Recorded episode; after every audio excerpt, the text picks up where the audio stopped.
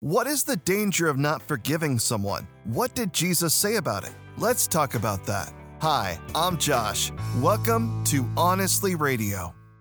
The deepest emotional pains we experience can often come at the hands of those who are closest to us family, friends, leaders, or members of a church. We can all recall someone who has hurt us. Moving past the pain can be incredibly difficult. I know it has been for me. But thankfully, we're not alone.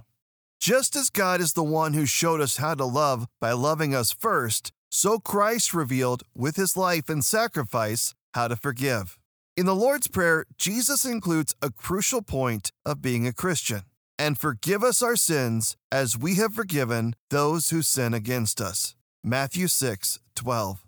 Forgiveness is not just something Jesus does to us, it's something he does through us. The incredible act of mercy and grace is not just something we experience, it transforms us, renews us, and redeems us. It supernaturally empowers us to forgive the people who have hurt us, even though they don't deserve it. Because the truth is, we don't deserve it either. We can't earn God's forgiveness. The Bible says the wages of our sin are death, and we can't pay that price.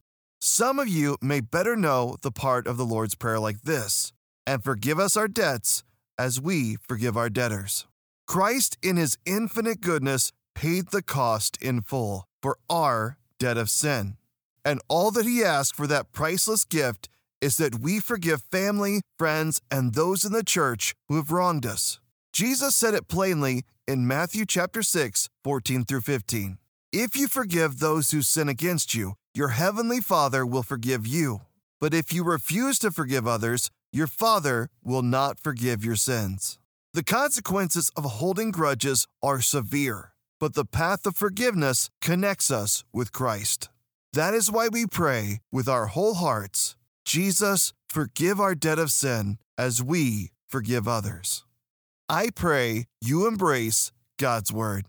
For free faith building resources, just tap the link in our Facebook or Instagram.